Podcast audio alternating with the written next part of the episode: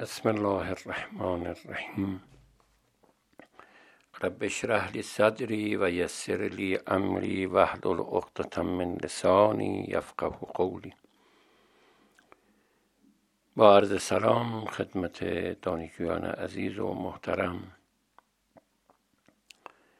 خدا رو سپاسگزارم که توفیق خدمتگذاری رو به من عنایت کرد ولو از به صورت غیر حضوری در خدمت شما هستم و کتاب شریف نهج البلاغه رو با هم مرور می‌کنیم توجه بفرمود کتابی رو که من در خدمتون هستم. تفسیر موضوع نهج البلاغه هست. نوشته آقای مصطفی دلشاد تهرانی هست. بخش اول کتاب که جزء مواد درسی ما محسوب نمیشه من فقط اشاره می‌کنم گذرا و بخش دوم رو به صورت تفصیل بیشتری بیان می‌کنم. انشاءالله که خداوند به همه ما توفیق عنایت کنه از سفره با برکت امیرالمؤمنین که به اسم نهج البلاغه تدارک دیده شده بهره ببریم. نهج البلاغه در لغت یعنی راه روشن.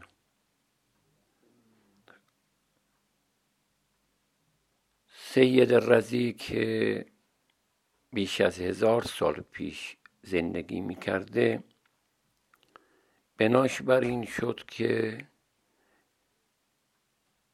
کلمات و سخنان امیرالمؤمنین رو به صورت گلچین مشخص کنه و نمونه ای رو برای بشریت به یاد بود بگذاره البته همه سخنای امیرالمؤمنین نیست. مقداری از اون که گلچین شده هست. نهج البلاغه شامل دیویست و چهل و یک خطبه. خطبه یعنی سخنرانی. چهارصد و هشتاد و نو نامه و هفتاد و دو نو کلمات قصار امیرالمؤمنین رو شامل میشه با در نظر گرفتن این که زبان انسان در واقع بلندگوی فهم و درک و معرفت انسان هست بیان شخصیت بینظیر امیرالمؤمنین علیه السلام که هم معصوم است از هر گونه گناه و اشتباه دور است و صاحب علم لدنی است یعنی اینکه مستقیما علم خودش رو از خدا می‌گیره. از دیگران نمی‌گیره که خب ممکنه احتمال اشتباه در اون زیاد هست. لذا ما با چنین شخصیتی روبرو هستیم. غیر سید, سید رزی و دیگران که در مورد امیرالمؤمنین و سخنان امیرالمؤمنین مطالب رو جمع آوری کردن و در وصف او شرهای مختلفی رو نوشته شده من دو نفر رو با عنوان نمونه عرض کنم. یکی ابن ابوالحدید سنی معتزلی است که شرحی بر نهج البلاغه زده. و اونجا نکات زیبایی رو بیان کرده. من جمله این که بیان می‌کنه که این خطبه را اگر بر هر کافری هم و منکر خدای هم این خطبه را بخوانن قلب او را میلرزانند یعنی در اعماق قلب یک انسانی که ولو که خدا رو قبول نداره. ولی یک کلمات زیبا تأثیر می‌گذاره. بعد بیان می‌کنه که امیر المؤمنین علی ابن ابی طالب ولو که مثل ماها اون رو به عنوان امام و نفر بعد از پیغمبر قبول نداره ولی بیان می‌کنه امیر المؤمنین چند بعدی است. به ظاهر ابعاد او متضاد هستند. شجاعت شهامت و همچنین در کرسی بحث و درس عالم در جبهه جنگ مبارز در محراب عبادت خاضع و خشوع در مقابل پروردگار در مقابل یتیمان پدری مهربان چنین شخصیتی کلماتی رو بیان کرده که دیدنی است. یا اون عالم ادیب لبنانی که در مورد شخصیت امیر المؤمنین قلم در دست گرفته و نوشته و بیان می‌کنه که من بعد از اون دیگه چیزی نمی نویسم چون قلمی که در مورد علی نوشت چیز دیگه قابلیت نداره که در مورد در مقابل و در ردیف علی قرار بگیره. این فشرده بود از نهج البلاغه و شخصیت امیر المؤمنین که در بخش اول بود. اما درس ما که از بخش دوم شروع میشه که تقریبا سختترین و مشکلترین عبارت های در نهج بلاغه رو شامل میشه بخش خداشناسی هست. صفحه پنجه و سه هست. توجه بفرمود. ما وقتی که با خدا روبرو میشیم ذهنیتی رو که در مورد خدا داریم به دو قسم تقسیم میشه. گاهی افراد خدا رو با دید جهنم و عذاب و شکنجه می‌بینن. و خدا رو از لطف و رحمت و محبت به دور می‌بینن.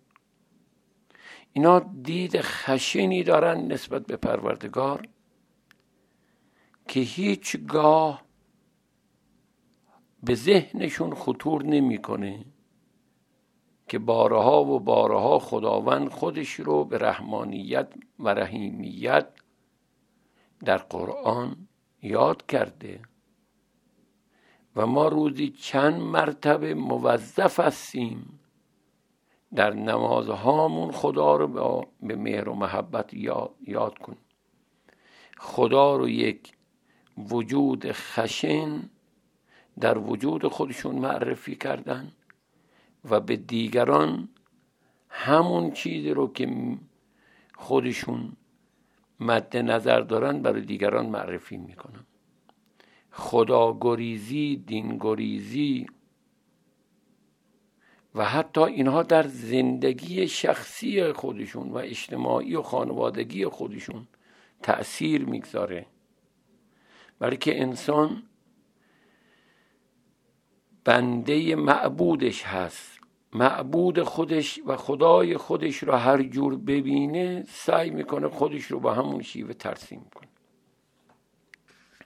خوارج نهروان و این انسانهای خشن خوش مقدس و نفهم از این قبیله یه عده خداوند رو خداوند مهربان می‌بینن. کانون مهر و محبت می‌بینن. اینها عاشقانه با خدا زندگی می‌کنن آرمانه با خدا زندگی می‌کنن. زندگیشون رو طوری ترسیم کردن که رئیس عالم که خداوند هست و اونها زیر مجموعه خداوند قرار گرفتن خودشون رو مورد لطف و محبت خدا می‌بینن. و اونگونه به خودشون تلقی می‌کنن که واقعیت هم همین است که اگر مهر و محبتی در عالم وجود دارد خالقش خداونده. اگر پدر و مادر مهربانن این مهر و محبت رو خداوند در دل پدر و مادر آفریده. خداوند چشمه و اقیانوس بیکران مهر و محبت است. و برای همه ماها سنگ تمام در محبت گذاشته. لذا وقتی که انسان گناه می‌کنه مجازات میشه. و عکس عمل اعمال خودش رو می‌بینه. خداوند نیست که او رو مجازات می‌کنه. اعمال او اون رو مجازات می‌کنه. لذا خدا رو تو این قضیه مقصر نمی‌بینه. لذا ظلم تو نفسی یا ظلم ربنا ظلمنا انفسنا معنیش همینه. یعنی خدا تو این قضیه عقل وجدان قرآن پیغمبر فکر اندیشه رو آفریده. اینها نعمت ها و محبت های پروردگاره. من بودم اینها رو کنار زدم و به خودم ظلم کردم. ولی با همه ای حال خداوند توبه پذیره. توبه انسان رو میپذیره. در توبه دو جور. دو حرکت اتفاق میفته یا حرکت اتفاق میفته خداوند برمیگرده برگشت خداوند. و یه قسمتی برگشت انسان هست به طرف خداوند. در برگشت خداوند اینه که خداوند من ولو که گناه کردم به خودم خسارت رسوندم و مستحق مستحق انواع و ان اقسام عذاب ها هستم و عکس عمل اعمال من من رو بیچاره کرده ولی خداوند آغوشش رو باز می‌کنه که در سوره زمر هست. به بنده که اصراف کردن در گناه میگه که ناامید نشید برگردن. من هم میبخشم و میامرزم ان الله یحب التوابین. زن من دوستتون دارم اون وقتی که توبه می‌کنید. برگشت خداوند به طرف بندش و همچنین توفیقی که خدا میده که انسان برگرده به طرف پروردگار برگرده جبران کنه. محبت الهی هست. و قسمت بعدی توبه اینه که انسان خودش برمیگرده از اون وضعیتی که داشته هجرت می‌کنه و برمیگرده اگر تا الان دروغ می‌گفته غیبت می‌کرده ناسزا می‌گفته مال مردم میبرده واجبات الهی رو انجام نمی‌داده الان تصمیم می‌گیره از این حالت خودش رو نجات بده. مثل یه معتاد که تصمیم گرفته خودش رو از این رزالت و از این زشتی نجات ببخشه.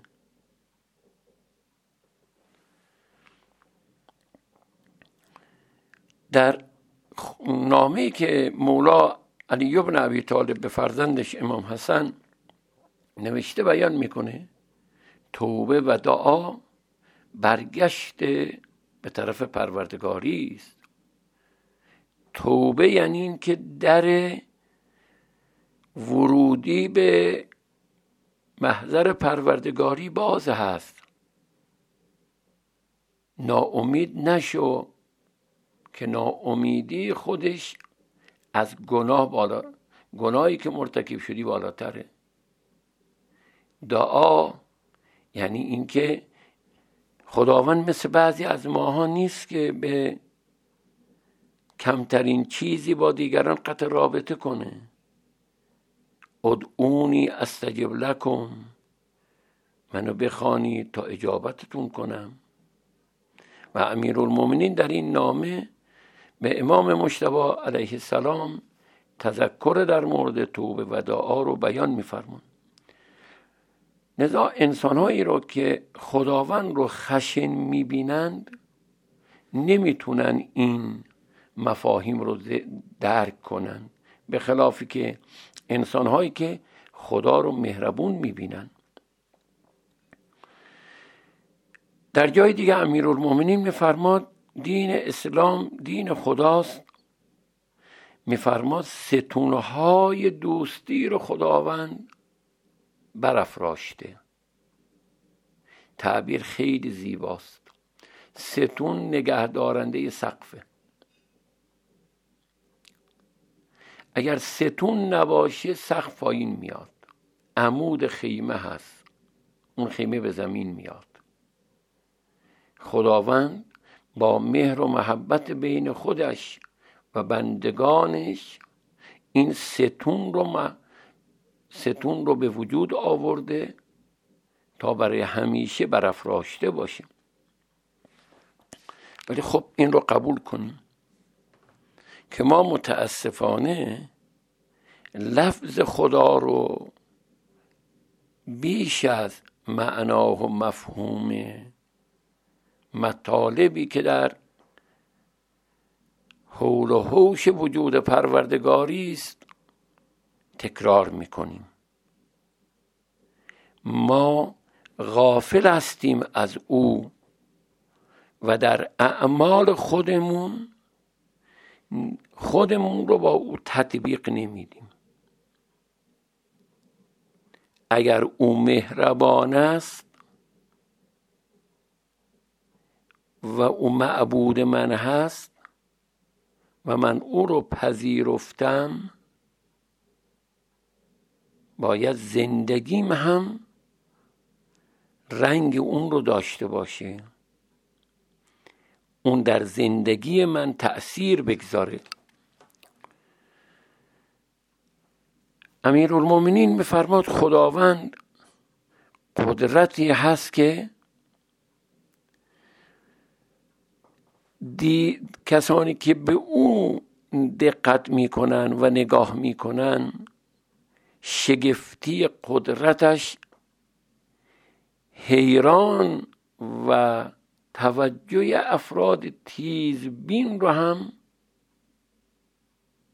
به وجود میاره. حیران میشن افراد نسبت به اون. چرا؟ به خاطری که ما اسیر چارچوب احساسات حسهای خودمون حسهای پنجگانه ما در زندان محسوسات قرار گرفتیم. اون چیزایی که می‌بینیم میشنویم بو می‌کنیم مزدش رو میچشیم لمس می‌کنیم. بیش از این نمی‌فهمیم. خداوند ماورای اون هست. ما در زندگی خیلی از اوقات به این نگاه دقت نمی کنیم که ما معلوماتمون خیلی پایین هست. صاحبان درک و فهم و درک خیلی که هنر می‌کنن از محسوساتشون خوب استفاده کردن. ولی خداوند بالاتر از محسوسات ماست. لذا به اندازه هم که ما در محسوساتمون خدا رو درک می‌کنیم ما رو به شگفتی واداشته. آنگونه آشکار است که چیزی آشکارتر از او نیست. نگاه کنید در عالم هیچ چیزی به روشنایی و آشکار بودن خدا نیست. یه مثال شما نور رو نگاه کنید. هیچ چیزی آشکارتر از نور نیست. و هر چیزی که می‌خواد دیده بشه و شناخته بشه با نور باید شناخته بشه. عالم تاریک کره زمین تاریک با نور مشخص میشه هویدا میشه. ولی خود نور که دیگه نیازی به حرفا نداره. خود نور وقتی که ظهور پیدا کرد هم خودش دیده می شود و هم دیگران به واسطه او دیده می شود. خدا این گونه است. خداوند با وجود خودش که نورش دنیا رو احاطه کرده است دیده می شود و همه عالم به وسیله او دیده می شوند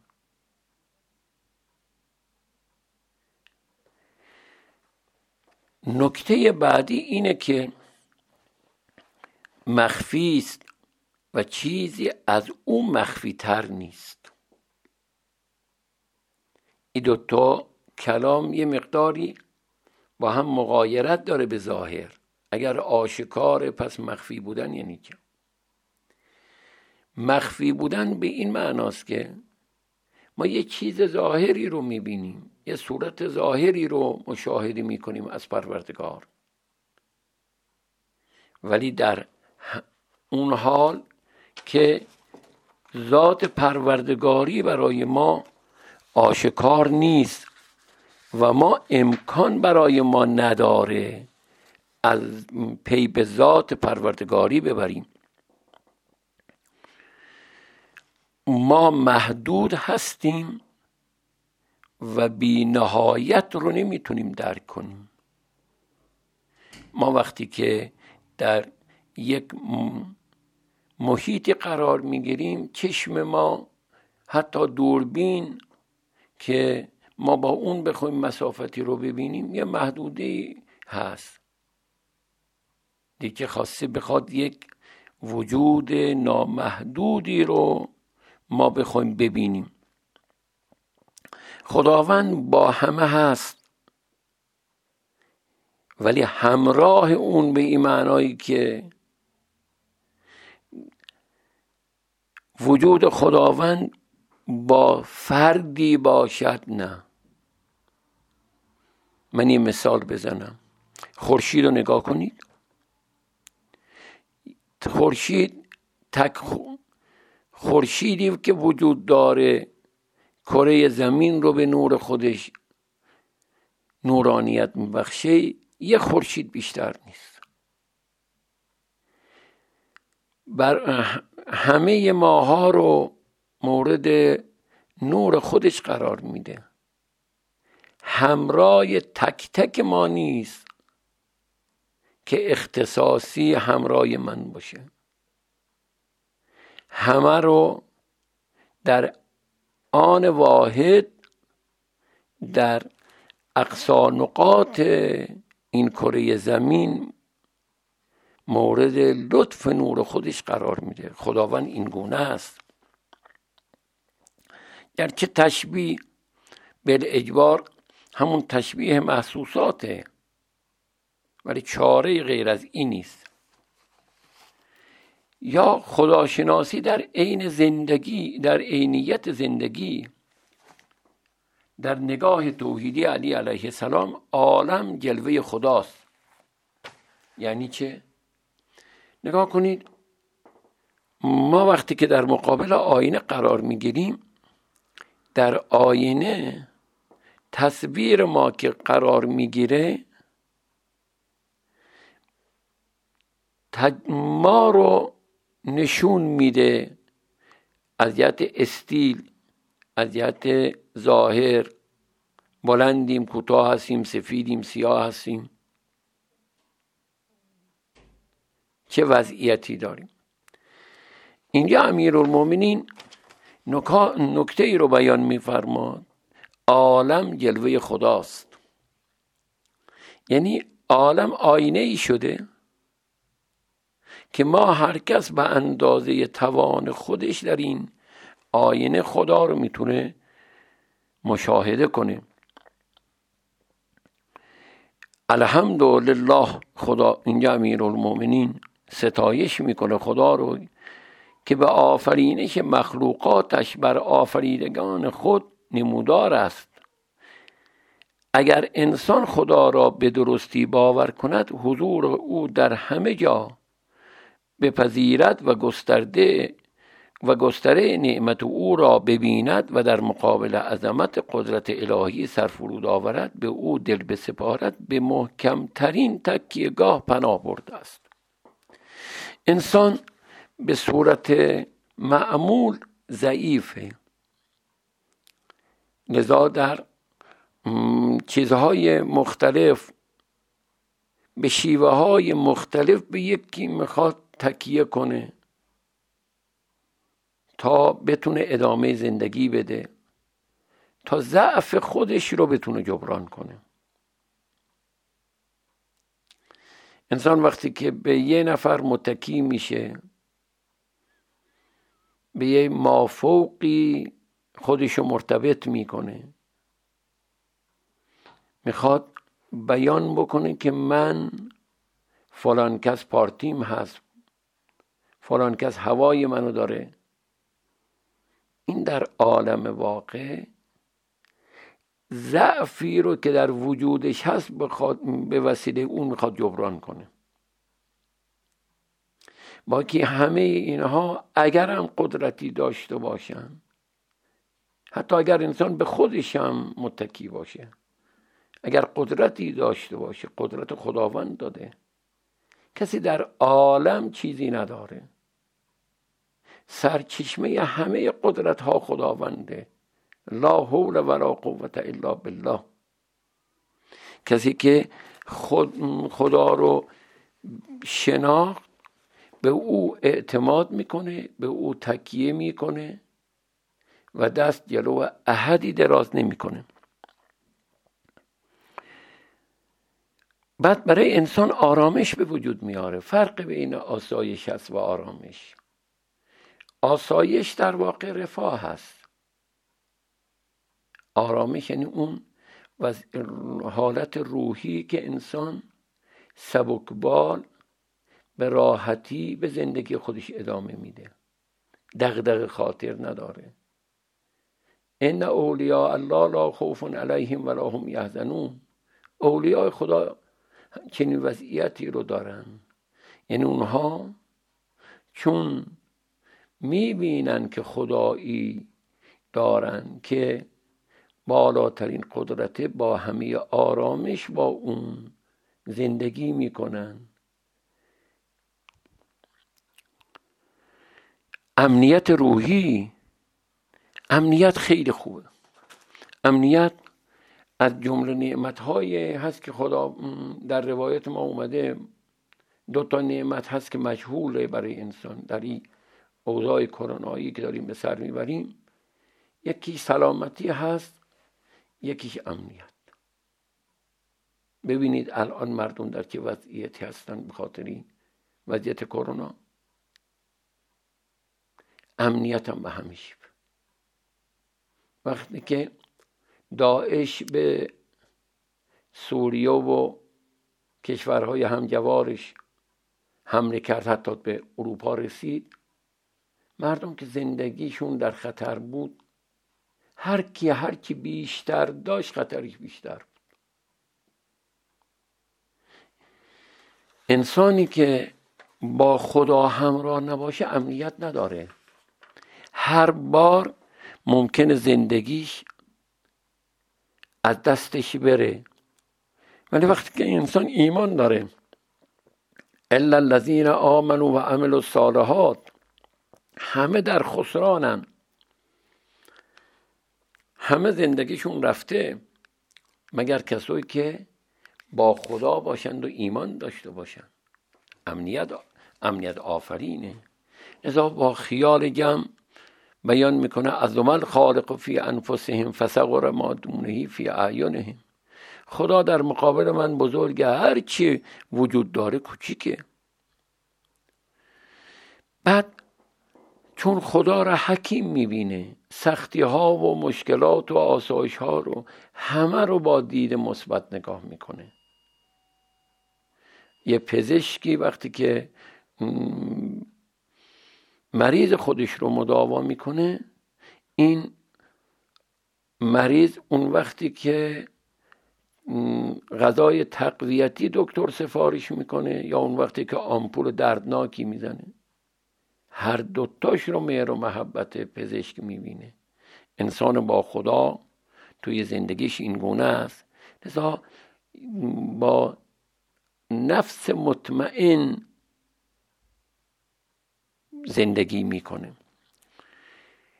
مورد بعد نفی گردن فرازی و گردن کشی انسان وقتی که از خدا دوره یه تاغوتی در وجود خودش به وجود آورده و خودش رو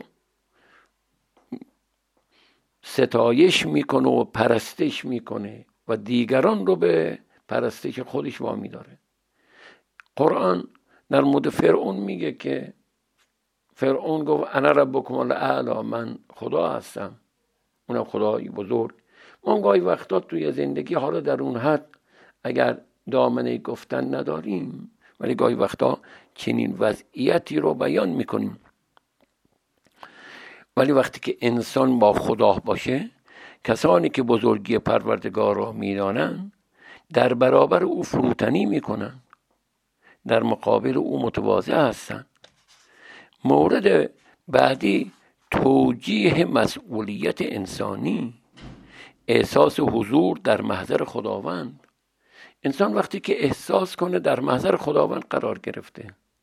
اون هم به این معنا که ان سمع و البصر و الفؤاد نه تنها دست انسان چشم انسان ظاهر انسان بلکه درون انسان هم در محضر پروردگاری قرار گرفته. و و قیامت که به پا میشه مورد سوال خداوند قرار می‌گیره. چنین فردی حاضر به گناه نمیشه. خطوط قرمز رو رعایت می‌کنه. حق مردم رو نادیده نمی‌گیره. چرا؟ برای که می‌بینه که باید بعد از این چه در مورد حق الناس و چه در مورد حق الله باید جوابگو باشه. می‌دونه که الناس ایال الله. مردم عضو خانه خدا هستن و خداوند قسم یاد کرده که از هر کی بگذرم از حق مردم نمیگذرم. آخرین نکته رو که در این جلسه عرض کنم و بقیهش انشالله برای بعد باشه توجه بفرمود وارستگی انسانی که با خدا همراه هست حرمت رو نگه میداره. خودش رو آلوده نمی‌کنه. مردها رو رعایت می‌کنه. سعی نمی‌کنه که به هر شیوهی به جایی برسه. می‌دونه که باید پاک زندگی کنه. لذا تقوا در عالم واقع یعنی انسان چطور وقتی که رانندگی می‌کنه خودش رو در مقابل دوربین می‌بینه؟ خلافی انجام نمیده که جو اونجا بخواد جریمه بشه به هم میشیوه. لذا عدالت و ظلم ستیزی رو در زندگی سلوحه زندگی خودش میده. عدالت یعنی هر چیزی سر جای خودش قرار گرفتن. یعنی اینکه مواظب حقوق خودش حقوق دیگران و حقوق پروردگاری باشه. شما یه جمله رو از سخنان امیرالمومنین عرض کنم. خداوند به جای بندگانش به دادستانی از مردم برمیخیزه. و در اون نکته ای که ابا عبدالله در آخرین ساعات عمرش به امام سجاد فرمود اینه که به کسی که غیر از خدا کسی رو نداره ظلم نکن. انسان استقامت پیدا می‌کنه. قال ربنا الله ثم استقام. وقتی که می‌بینه که دستش تو دست خداست از احدی نمیترسه. غیر از اون رو بکشن این در ربهم یرزقون پهلو خدا روزی می‌گیره. کسی نمی‌تونه اون رو از بین ببرد بلکه وقتی که اون رو به شهادت میرسونه به اون درجات عالی می‌رسه. ما من دابت فی الارض الا علی الله رزقها. از چی بلرزه روزی دست خداست؟ آزادی داره کسی که با خدا همراه هست. آزاد منشه در مقابل خودش و در مقابل هوا حواسهاش و در مقابل شیطان و در مقابل شیطان صفتها حاضر نیست تواضع کنه فروتنی کنه. در برابر خداوند سر فرود میاره که فرقش بر اینه. انسان وقتی بندگی خدا می‌کنه خدا چیزی از انسان نمی‌خواد بلکه به انسان عزت میده. که پیغمبر به خاطر بندگیش به معراج رفت. ولی دیگران وقتی که انسان رو بندگی میپذیرند بر انسان مسلط میشن. کاری می‌کنن که انسان خار بشه. و هوای نفسانی انسان انسان رو خار می‌کنه و انسان نباشه خدایی نکرده بنده اونها بشه. با تشکر از شما انشاءالله موفق باشید. تا جلسه بعد خدا حافظ